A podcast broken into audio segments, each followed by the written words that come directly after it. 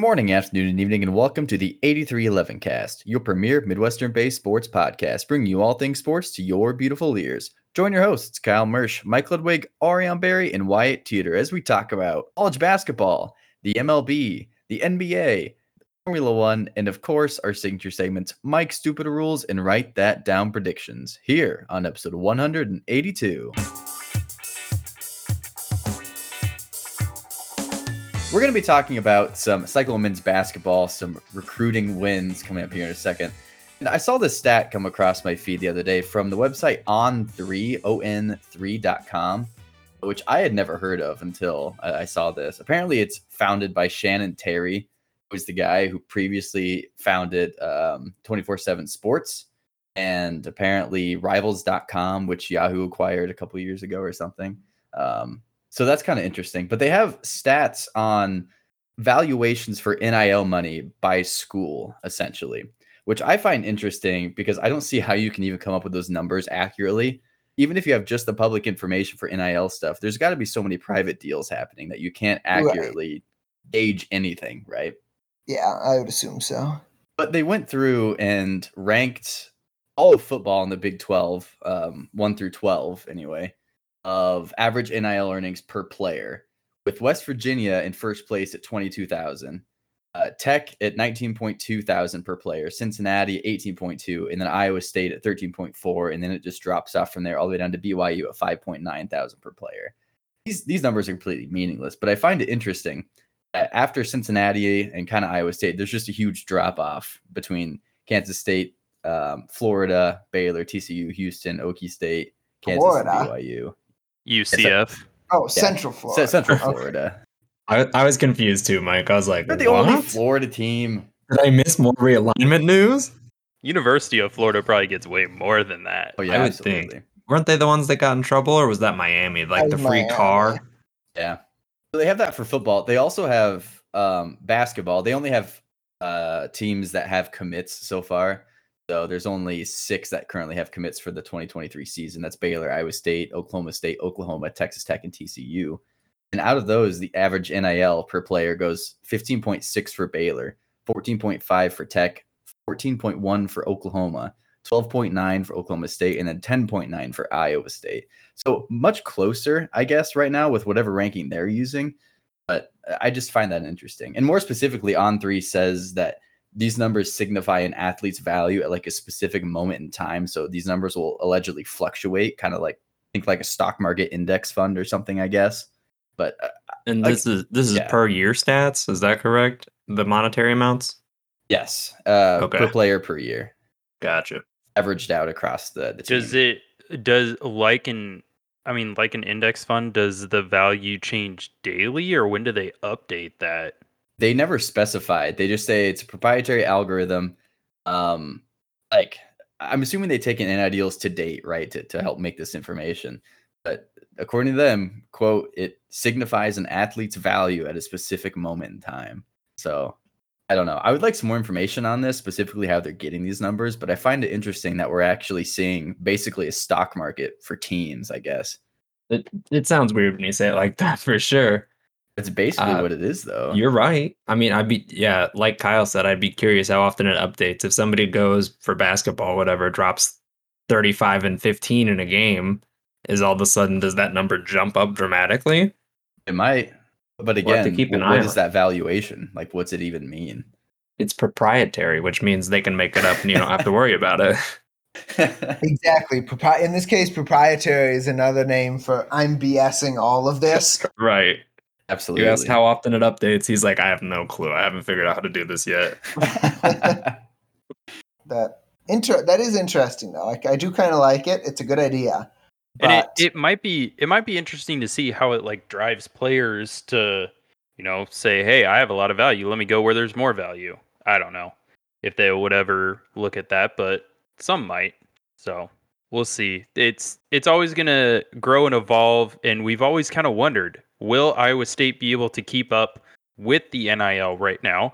And so far on the uh, men's basketball recruiting trail, TJ Hockenson is bringing, or T, wow, TJ, the, uh, the, tight end, the tight end for the Detroit Lions is now recruiting uh, for Iowa State men's basketball. Uh, sorry, TJ Otzelberger. Uh, I I might correct that one too. Uh, has had some big wins on the recruiting trail already. We have talked about um, Jelani Hamilton coming in uh, from Cumberland Christian Academy as a shooting guard, 6'6, 180, four star recruit. But this week, news um, broke as Milan Mom Momklejovic, Mom, however you pronounce that. People are going to butcher it until we know for sure. But a six-eight power forward from Pewaukee, Wisconsin, uh, a four star recruit, 34th ranked nationally, according to 24 7. Uh, I, it just solidifies the strong recruiting pipeline for the Cyclones from Wisconsin. Um, another one of these great recruits. He is a very tall, uh, I, I mean, he's six eight, I guess, but he's not. He's slated as a power forward uh, on his recruiting dashboard and profile, but a lot of his highlights seem to profile him like a long, small forward. Uh, in some respects, he has a lot of. It, it seems like a lot of his tapes, and Ariane kind of mentioned this a little bit when um, I sent some of the the videos uh, amongst the the crew here. Is he seems to fade away a lot uh, in his post ups. They don't always take him to the basket. He has more of a Dirk Nowitzki style, um, formerly of the Dallas Ma- uh, Dallas Mavericks, uh, and he has a lot of fadeaways, shoots a lot of threes, so he seems to project a little bit more at the next level as you know, kind of that small forward who can shoot, spread the floor, um, give a little bit of size, hopefully for rebounding, and that's that's kind of obviously the hope is TJ is really getting some size and some length in some of these players that he's going after. I mean, six six is a shooting guard uh, that Iowa State already has. You look at a lot of the offers that Iowa State has made. Only two of the offers were under six six, and they were six five and six four. Um, so TJ is really going after some height here uh, for this team, and it really kind of fits the style of playing defense and then hopefully running out and making some shots uh, with kind of how he how he likes to run the system. With this commitment, this is the fourth highest overall recruit in Iowa State history, only trailing uh, uh, Tyrese Hunter uh, the year prior um, for Iowa State, and then I'm blank Lindell Wigginton, and I'm blanking on the other, the highest. Uh, Talen Horton Tucker, perhaps. No, it was not Matt, Horton. was it Matt Thomas? Matt Thomas was weirdly high. Matt Thomas was one below. I don't think it was Uh, George. It was not George. It was from a while ago. Oh, before our time, probably. Yes, Let's see. Hold on. I'm, I'm pulling it up. I'll be there. In a I have it now. Craig Craig Brackins. There you go.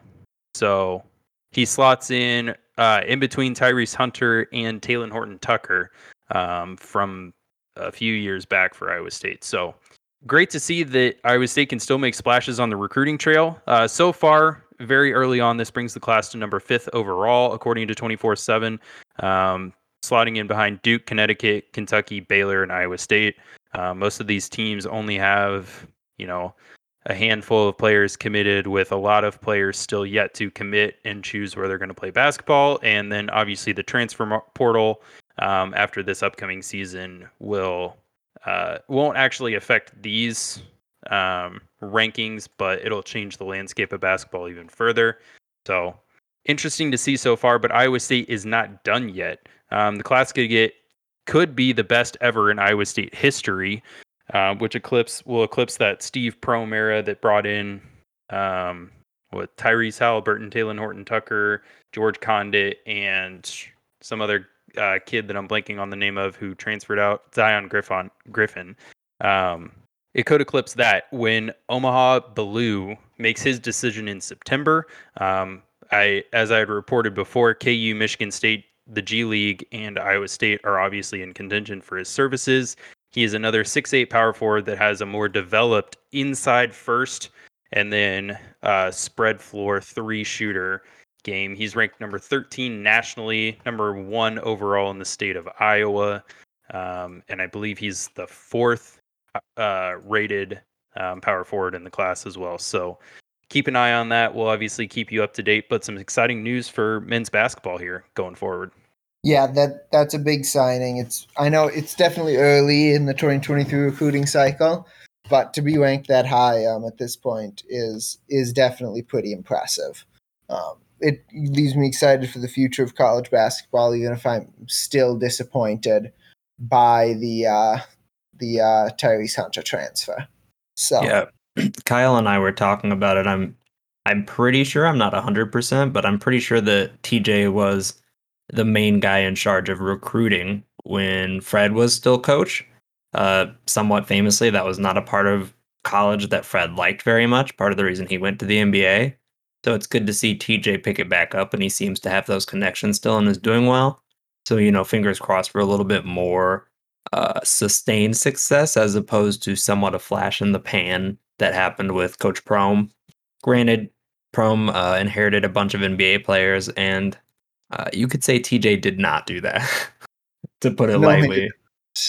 No, he did not. We expected this team to be terrible last year. So, yeah, he's doing great work. Um, yeah, I'm excited for the future of Cyclone basketball for sure. Um, as we look into the future here in the MLB, there was one big star who was off reportedly offered a very large um, future deal, and that is um, Nats young slugger Juan Soto who reportedly was offered a 14 year, $440 million uh, contract extension um, over the last week that he reportedly turned down as well. Um, so it means he has, um, after this season, he still has two more years um, where he's arbitration eligible for two more years before he's a free agent. Um, boy, to me, this just seems dumb. I don't know about you guys, but Yeah, you're looking at about 31 and a half million a year almost, which is just insane to think about. Um, I guess what what would be realistic for him to expect bigger than that? That's massive. I I don't know. He's he's already resetting the market at that point, right? Yeah.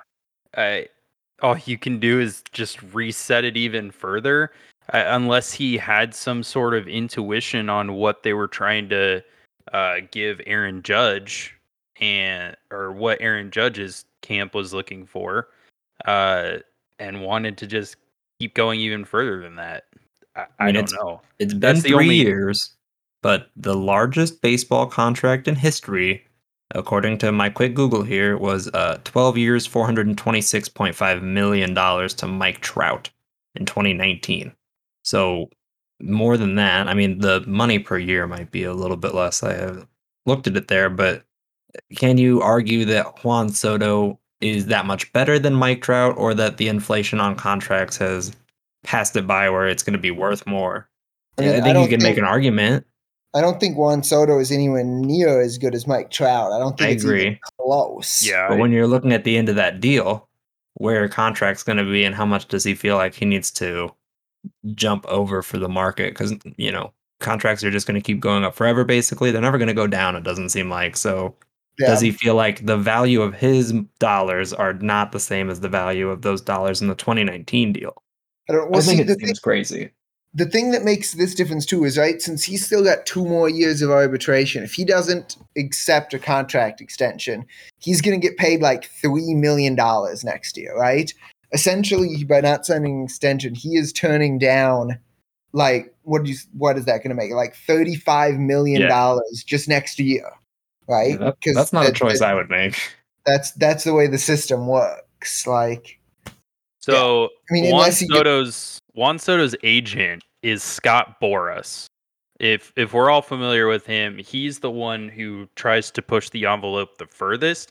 And it has been reported that he is looking for the first five hundred million dollar plus MLB contract. He wants something that looks a little bit more like the Patrick Mahomes contract, but I mean, Fully How many guaranteed. years would that be? right? You'd have to run that out over twenty years. 20 years? Yeah.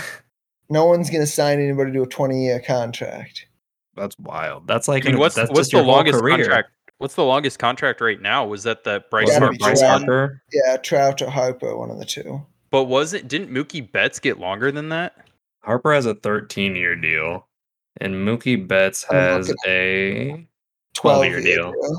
Uh 14 year extension for Tatis. So 14 years is the longest. And that's the- that's a 14 year extension worth 340. So we're talking he was getting 15 for 440. That's an additional 100 mil. Yeah, I, I mean, you've got to assume he thinks he's going to get traded this year, and whoever he's traded to is going to sign him, right? That to me, that's the only logic that turning that down makes sense. Did any of you all see the trade value analyzer going across um, Twitter the night that um, uh, he had turned reportedly turned down the offer? I did not.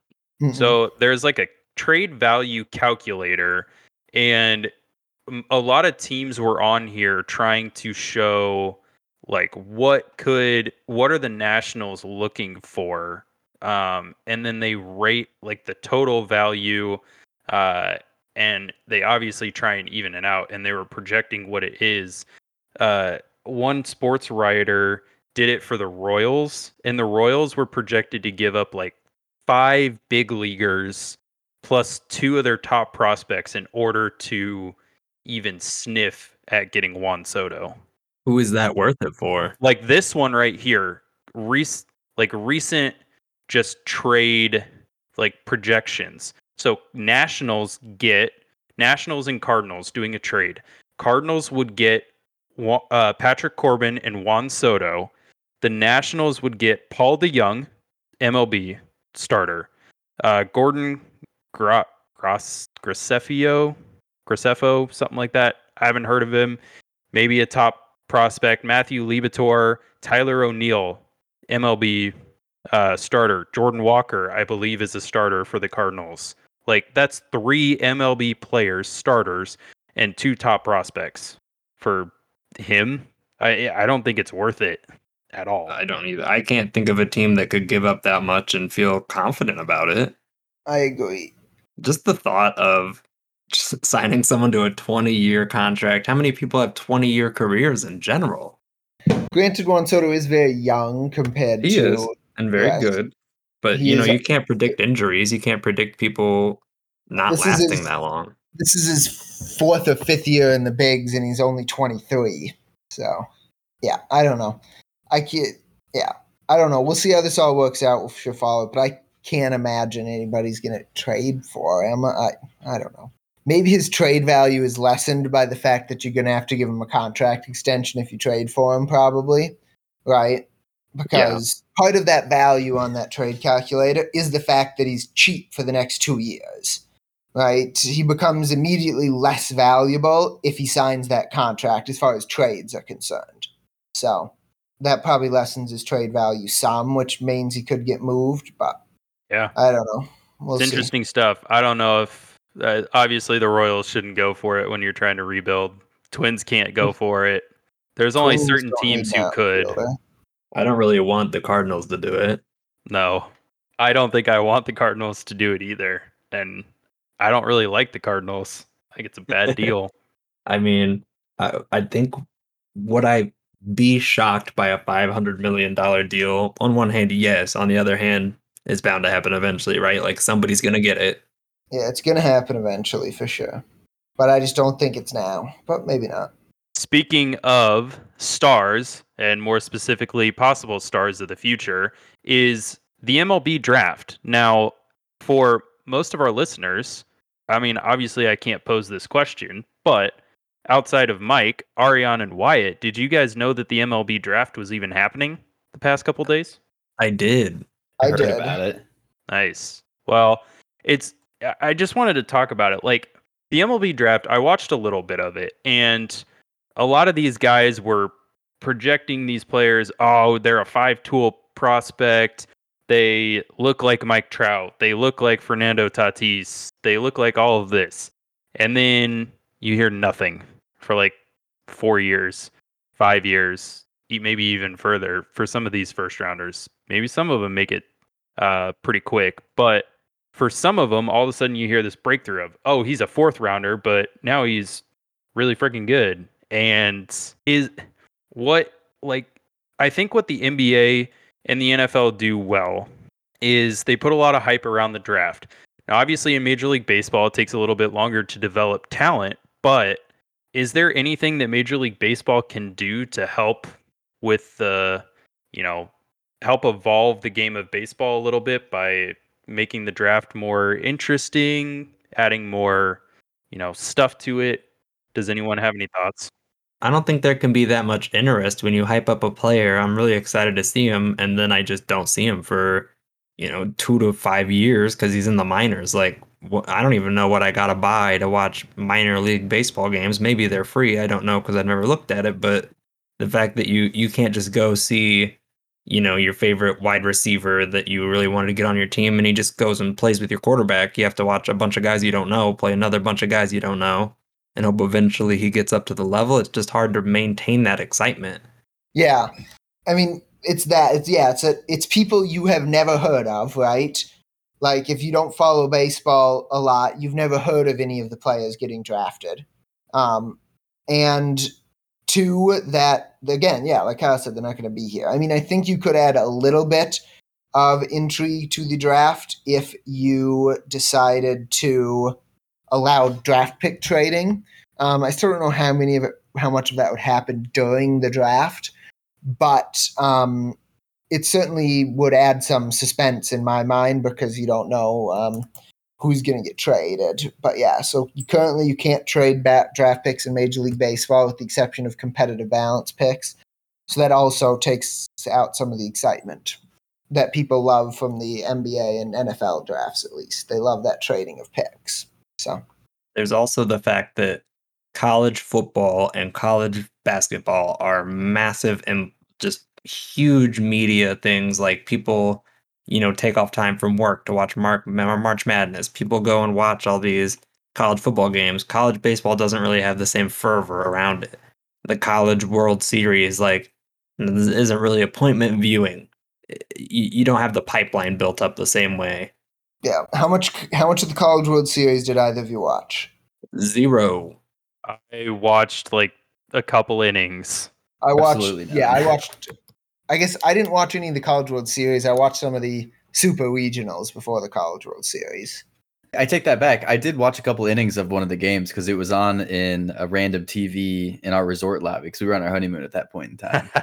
So I guess I did watch a couple. Oh, it innings. wasn't. It wasn't take off work to tune in. No, I I did watch a couple innings in the bar uh, after your ceremony too. Wyatt, it was on there. So Oh, very I- I- nice. I told my wife, I was like, honestly, I just I don't really have that much interest in it. I'd rather watch the Little League World Series than the College World Series. the Little League World Series is so overblown. Don't get me started on Little League baseball. Oh, oh no. Don't. I just think it's fun. It's silly, it's lighthearted. It's fun until you realize that it isn't. If you don't think hard enough, I agree, it's fun. But once you I can assure you that I'm not thinking very hard. Trust me. uh, anyway, I won't go on my little league baseball tangent. We'll save it yeah. for another episode.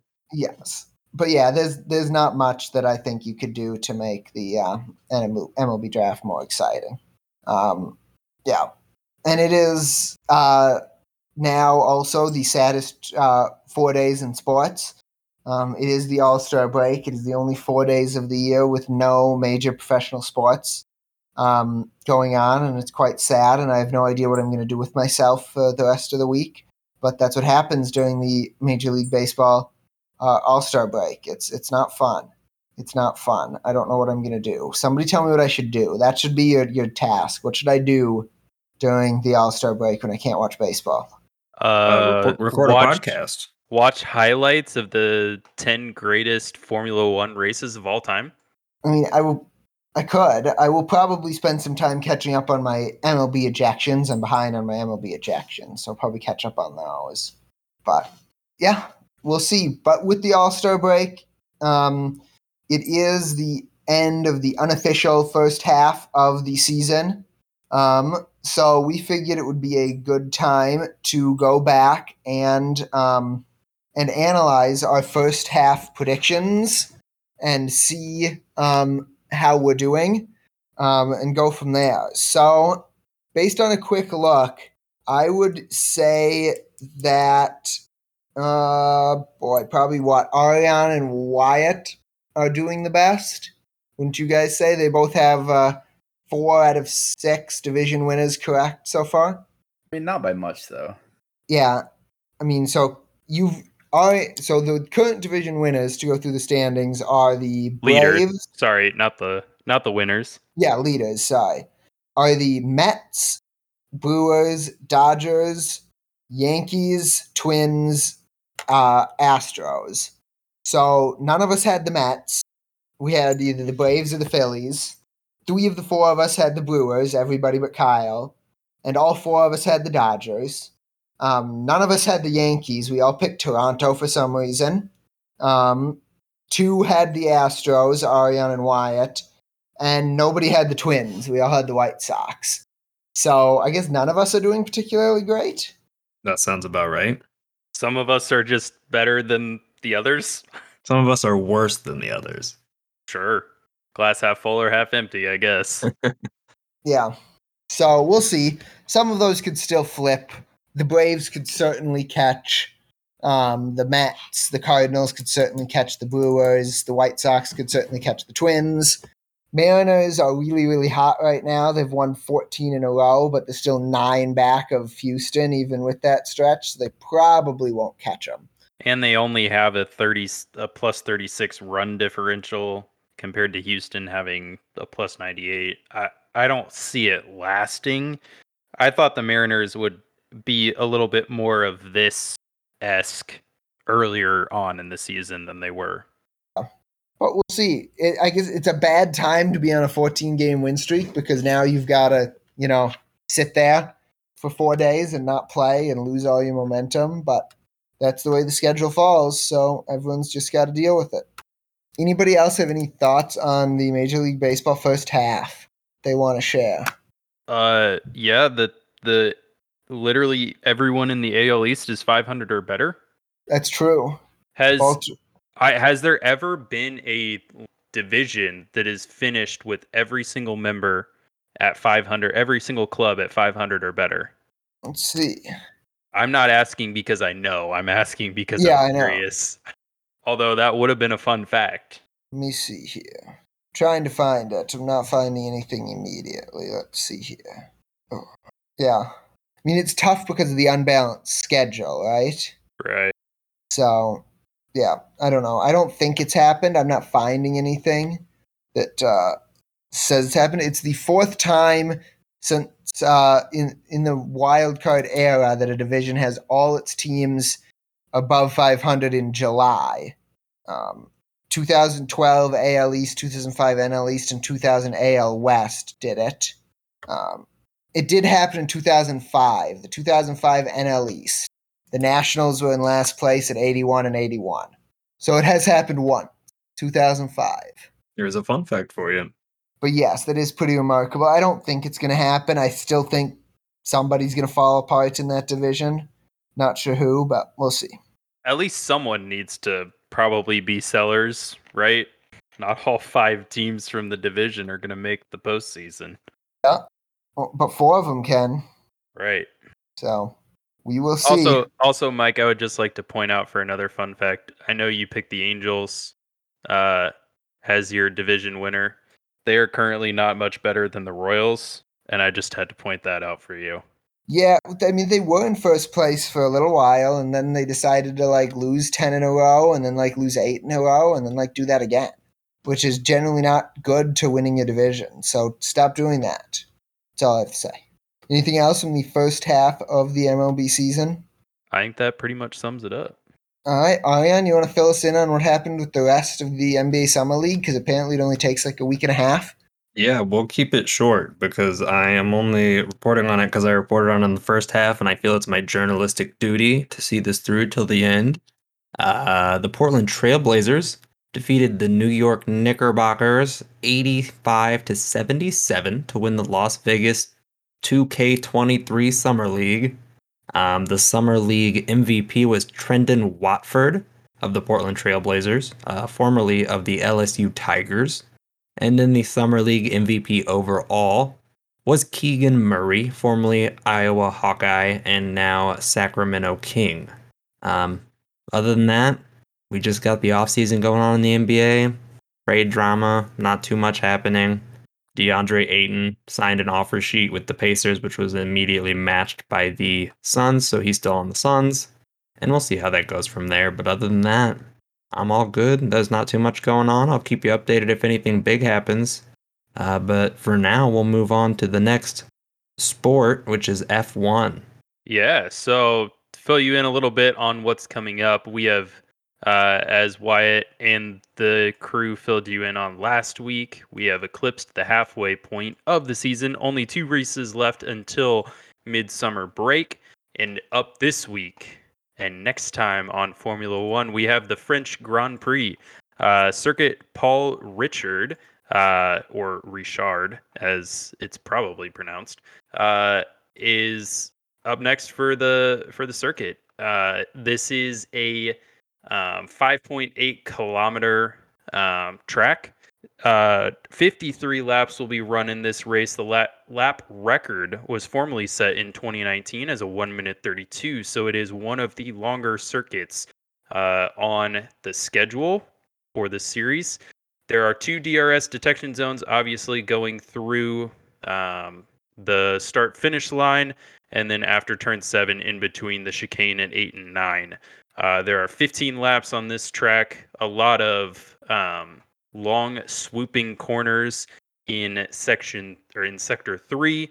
Uh, sector one is a little bit more technical with a few uh, tight turns. Should be an interesting start of the race on the run down to turn one, which is a tight left hander followed by a uh, long, smooth um, turn into turn two. So we'll see who reigns supreme with some of these longer stretches uh, and some of the late braking really lends towards the Ferrari and the Mercedes a little bit more than the Red Bull. The Red Bull is not as technical in corners, um, but those long straights are obviously better for the Red Bull. But Ferrari is slowly but surely catching up to them um, in terms of pace in the straights. It will be interesting to see if Ferrari's power units will uh, survive this heat. It is supposed to be 37 degrees Celsius uh, this weekend in France, uh, which is 98 degrees. Should be about the the race time uh, temperature um, for this one. So it'll be a hot one. So there you have it. There's the French Grand Prix. And then a week after that, up next we have Hungary, I believe. Hungary. Yes. So when is the summer break, or have we already had the summer break? Summer's almost over. After Hungary, so there are two more weeks left. Uh, we'll have back-to-back races, um, France and then Hungary, and then we will go uh, into a summer break that will come see us coming back uh, in late August to uh, Spa. They'll race in Belgium at Spa. Fair enough. Just summer's almost over. So Right, but that's how they do it. That that race is at the end of August, the 26th through the 28th. So they basically get a month off. Correct, because they race all the way until the end of November. Yep. Cool. Well, thank you for filling us in on that one, Kyle. I'm sure you'll give us the results on next week's episode. Oh, of course. Awesome. Thank you very much. Moving right along into Mike's Stupid Rules, we're going to talk about a play that happened a month ago um, that I haven't gotten around to talking about yet, but it is too good not to talk about. So here we go. This is a play that happened between the Pirates and the Nationals, where late in the game, the Pirates scored a go ahead run because listen to this. You have to listen. Might have to listen to it a few times. They scored the go-ahead run because the Nationals failed to record the fourth out in an inning. Now, most of you are probably asking, "What do you mean? You only need to get three outs in an inning. How could somebody score if you don't get a fourth?" Well, sit down. I'll fill you in. So what we had here was um, runners on second and third um, with one out. The batter hits a line drive to first that almost hits the ground. You know, it's one of those sinking line drives that almost hits the ground. The first baseman catches it in the air, so the batter is out. Now, both runners thought that the ball had hit the ground. So they both keep running. Now R3 comes home and he scores without tagging up, and R2 advances to third base um, without tagging up as well. So then, after R3 has scored, the first baseman throws the ball to third base, where R2 is now standing, and the third baseman tags R3. Oh, so, sorry, excuse me, R2. The third base umpire then rules R2 out properly. He did not tag up, so you appeal that he did not tag up by by tagging him, and he is ruled out. That is the third out. At that point, um, the defense leaves the field um, because they got three outs, and the umpires get together and talk about it, and they credit Pittsburgh with the run. Now, the reason this works is because, just like on normal plays, if the third out is not a force out, which an appeal play by definition is not a force out, right? It's right. It's just a just a regular out. If the run scores before the third out is made, the run counts. Now, since they didn't happen, since the run scored before the third out, um, the run count. Now they could have also appealed that the runner at third left early, right? If R3 left early, essentially getting a fourth out in that case because then R3 would be called out. So if they would have gotten the fourth out by appealing at third base, um, then they would have gotten a fourth out and um, it uh, the run wouldn't have counted. This is all covered by Rule 509, 5.09c, by the way. Um, that's uh, that is the rule that applies here. Um, so it also specifically does say in that rule um, that um, that the, this fourth out is actually listed in the rules. It also does list in the rules that the team must make the appeal before they leave the field. So there was a, a time here where the Nationals tried to come out and appeal after the umpires had credited the run, but they can't do that. Once you leave the field, you can no longer appeal. Just like once you've made another play, you can no longer appeal. Same thing applies with leaving the field. You can no longer appeal at that point. Are there any questions about that rule? I get that it's a little bit confusing, but does that make sense? I think it's more confusing in the fact that you need technically a fourth out, but if you just look at the rules, it makes sense in a gameplay flow type of way, just not the wording. Yeah, agreed. When the other thing is, um, or the other interesting fact here is that so um, just after tagging R2, the third baseman did step on third base, right? But just stepping on a base is not enough to appeal. Tagging runner is automatically assumed as an appeal because what else would you be doing? But stepping on a base is not necessarily interpreted as an appeal unless you otherwise make an indication that you're going to appeal. So just the, the third baseman stepping on third base did not count as an appeal because he did not indicate to the umpire he was appealing R3. Right? He tagged R2, which is obvious an appeal, but did not formally appeal R3. Very confusing play, but in the end, the umpires got it right. So good on them. Very fun play, though. So moving along to a write that down prediction. So before we get started with our accountability session, I know we've been waiting for this. But do we want to go over the rules? Um, just do a refresher on our our count on our write that down prediction rules now that everybody's back. Yes, no, yeah, maybe? Yeah. I I think that's a good idea. Yeah. Cool. All right. Um, am I going over the rules or are you, Wyatt? So I I have documented a couple things, and we can start with what I have written down and add or subtract from that to to codify this. Sounds good. So I, I, I have eight total rules uh, so far, and we'll start with one and go through eight. They're in no real particular order. Um, but we'll start with predictions can be made at any time prior to the event being predicted, provided the prediction is scored prior to the event. That makes sense? Any issues with that one? Nope, Nope. I have no issues. Two, predictions can only be written down for 8311 members, which includes individuals that have lived in 8311 or guests of the 8311 cast. Meaning, if we're making predictions about somebody or the people who can make predictions. People who can write them down. Gotcha. Okay. Any issues with that? Nope. No. Nope. Number three, predictions shall be scored as a single, double, triple, or home run corresponding to point values one, two, three, and four. Other identifiers, such as a bunt single, are not official, but may be used to convey the absurdity or lack thereof of a prediction. Makes, Makes sense, to me. Agreed. Pretty obvious one. Uh, four, predictions are scored by a minimum of two other 8311 members agreeing on a point value listed in Rule 3. A, if there's a disagreement with a majority in favor the prediction, is scored as a majority. So if there's a majority, right, it's the one we, we pick.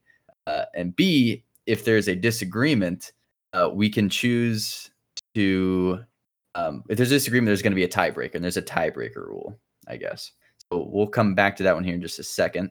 Um, rule five: a prediction must be made once a calendar week. This is like an original rule from a long time ago. Uh, the penalty for not having a prediction results in a strikeout prediction, except on weeks without an 8311 cast episode or for any other extenuating circumstances for the individual. Issues there? Nope. Nope. For six, the write that down prediction season ends at 2359 of May 31st. Yep, that is accurate. Predictions can be refused to be written down with a majority vote. I did not know that one. That is correct. It's very rare, but that has happened. And My new goal. Rule eight: Any tiebreaker for anything is decided by a coin flip with a John Adams presidential one dollar gold coin. Does it Makes have to be your John Adams, or if I have one at my house, can I use my John Adams? It, just, has to be John A. Adams. It just has to be a John Adams dollar coin. All right, good to know. I, that, uh, that sounds good to me. did I miss anything? Do we need to add anything? Subtract Um, anything? I would so you can put this in your legalese um, however you want, but predictions need not be sports related. But if you're gonna make a non-sports related prediction, the person you're making the prediction about must approve the prediction being made before you can make it. what if you're making a prediction about a celebrity? Okay, fair enough. You can, if you are making a prediction about somebody we collectively know, they must approve it before it can be made. That seems That- fair. That that is an original rule as well. Okay. You can't just use this as a platform to rip somebody through predictions without them approving it. So Did we talk about the ability to make more than one projection in a week? Because that's one that I did not know about. Uh, you, You have to are, have at yeah. least one. You can have as many as you Yeah. want. You have to have at least Oh one. boy. yes, and predictions. Not all predictions need to be made on the air of this podcast. You can just make a prediction, and we'll write it down and cover it in accountability session later. We don't necessarily have to talk about it specifically on this episode. And that, Unless implied it turns rules. out to be laughable, then we will at least make a mockery of it while we take it down. Oh, yeah. Yeah. So if you if you read the rules closely, even if you make a joke one that's not allowed, you you still don't get a strikeout for that week because you still made a prediction. It just wasn't accepted. I think it's fair. Makes sense. Any other rules questions? We accept those rules. Those We rules accept. sound good to Do- me. do- since I was told Yeah. last week that we're not allowed to file grievances. That's No, you're not. You can complain. then I guess it's there's no- fine. there's no official appeal. Once the bases are decided, they're decided. yeah. I think we got it covered. All the bases are covered, if you will. Haha. So, do we need a rule about how we determine winners? Like it's obvious, but does that actually need to be in the rule books? Yeah, I guess Um, we could put that in there just so it's written down. Yeah, the winner of um, a write that down prediction season is determined I how do we determine the winner? Actually, is that the total? Yeah. Highest batting average, which you can put in parentheses per- percentage of picks correct. All right, we'll throw that in as rule number 10. I'll put a subsection within that rule as well that uh, says that that changes the ordering of how we go about the predictions on the 8311 cast. Other than that, I, Sounds good. I think we're good. This has been officially codified as of July 18th, 2022. Do we need to like sign something? Or are we good? You do like signatures in um, our online word sharing thing. I don't know if it has e-sign available or not. I don't think it does. If it does, we can certainly do it. If it doesn't, uh, send a PDF. Sounds great. I love it. Cool, cool. All right, now that the rules are squared away, we'll dive into our accountability session. Um, only one prediction coming off the board this week. It was Josh's from last week. he predicted that um, by the end of Sunday's game, um, Rowdy Tellez would be up to 20 home runs on the year. He only made it up to 18. Um, so for that, Josh gets a nah. Nah. That is it. Um, so with no baseball this week, um, I'm guess I'm gonna watch the home run derby and All Star game. Maybe if I have to. I really don't want to, but um, yeah, not good. Anyway, I'm going to. So I'm watching the home run derby, and as per um, tradition, for the third year in a row, I'm going to predict that Pete Alonso will win the home run derby. Well, technically, you missed a year in the middle, yeah, because they had to cancel one because of COVID. Okay, fine. For the third home run derby in a row. Um, I would call this a single. He's won the last two. He's the odds-on leader. Uh, he is plus 190 to win this. The next closest person is plus 330, so almost double. Uh, it feels like a safe bet to me. You said single? Yeah. Probably single. Yeah. I won't complain. Single it is. Do you have anything from Josh this week? Is he still alive? Yep, he's still alive. He's doing good. Um, he was watching the Brewers bullpen um, these last few weeks, and uh, he or the last few games, and he wasn't very happy, particularly with the play of Josh Hader, who blew, um, who took losses and or blew saves in back-to-back games against the Twins and Giants. But he's going to predict he's going to bounce back, and he will convert at least four out of his next five save opportunities. That's an at least. So either four out of five or five out of five. I was trying to find his overall save percentage, but I didn't find it quick enough. I can probably find it here. Did you use baseball reference though? I am on baseball reference. That's good. That's an I didn't want to get yelled at. Uh, he's got 27 saves and where's his blown saves? That's what I couldn't find on here, but I'm also on Did me dirty the other night with a blown save that cost me 26 points. Oh, I know. I was. In, I, I, I loved that, Kyle. I loved that. I'm playing against Kyle this week. Um, by the way, for those who couldn't figure that out. You know what's sad? My work blocks baseball reference. Like, Why? I don't know. I should, Don't know. I should petition to, to unblock baseball reference at my place of work. Hey, Michael, if you're, You're a listening tech to this, guy. Can't you figure it out? unblock baseball reference. I probably could, but I'll go through the proper channels. That seems fair. Here Have we you- go. Let's save percentage for Josh Hader is 93% That seems good. Was that for this season or his career? this season. Okay. I assume his career is probably similar, if not. Probably about Higher? the same. Yeah. So that seems like a good bet. It was 97% last year. So, yeah, it's pretty good. Single? Seems like Seems what's like expected. Yeah, Yeah. that's I'd what the numbers single. say. Okay. Two singles in a row. Uh, hopefully, mine's not a single, but I'm going to predict that there will be a round with more than 41 home runs by an individual in the home run derby, and this does include Ooh. swing offs. Wow. So that beats the current record by two at least, right? Um, in order, uh, the past five uh, record holders is at number five, Guerrero Jr., 2019 first round. He had 29 total. Um, Juan Soto, 2021 first round, 31 total. Pete Alonso, 2021 first round, 35 total. Joc Pederson, 2019 second round, 39 total. And then again, Guerrero Jr., 2019 second round, 40 total. This is probably least triple. I mean, I want to give it a home run for the thematic element of it, to be honest, and I'm going to stick with that. This is triple. All right. Probably leaning towards home run. Yeah. Yeah, home run for me. I'll say a home run. There you go. Only because it's a home run derby prediction, though. It puts me over the top. I top. feel like that's good. Yeah. Right. What do you got, Kyle? I have that. Uh, so I'm going going back to basketball, staying away from baseball right now for some reason. Uh, So, and not that it matters because this is pre recorded, but I want to state that I just got a breaking news alert to my phone that says the Big 12 and Pac 12 will not partner as talks officially end.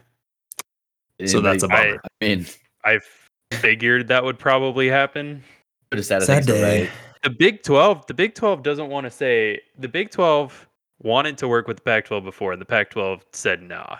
now Big the Big 12 12 just wants the Pac 12's teams. Right. The good teams. they yeah. have they have the Big 12 has the upper hand right now. So why You're give correct. in and help them?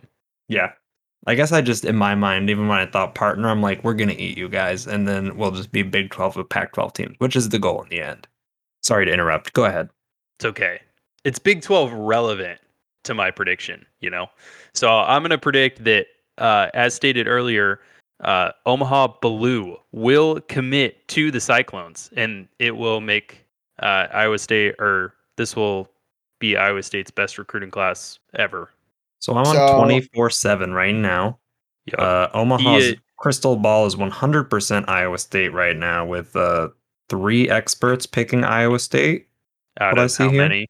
Three. Oh, The small list. It's on Husker 24 7, so Nebraska specific. Because he is from, oh no, he's from Branson. Why is this on? no. So Nebraska. he's, Because Nebraska is one of the others recruiting him pretty hard. Oh, gotcha. I think he an- I think he was born in Omaha. He went to school at uh, Waukee in Des Moines, right? West Des Moines. Is is that Wyatt? It's somewhere in the Des Moines area. It's Um, Des Moines adjacent. Hockey sounds. Close right. I don't remember off the top of my head.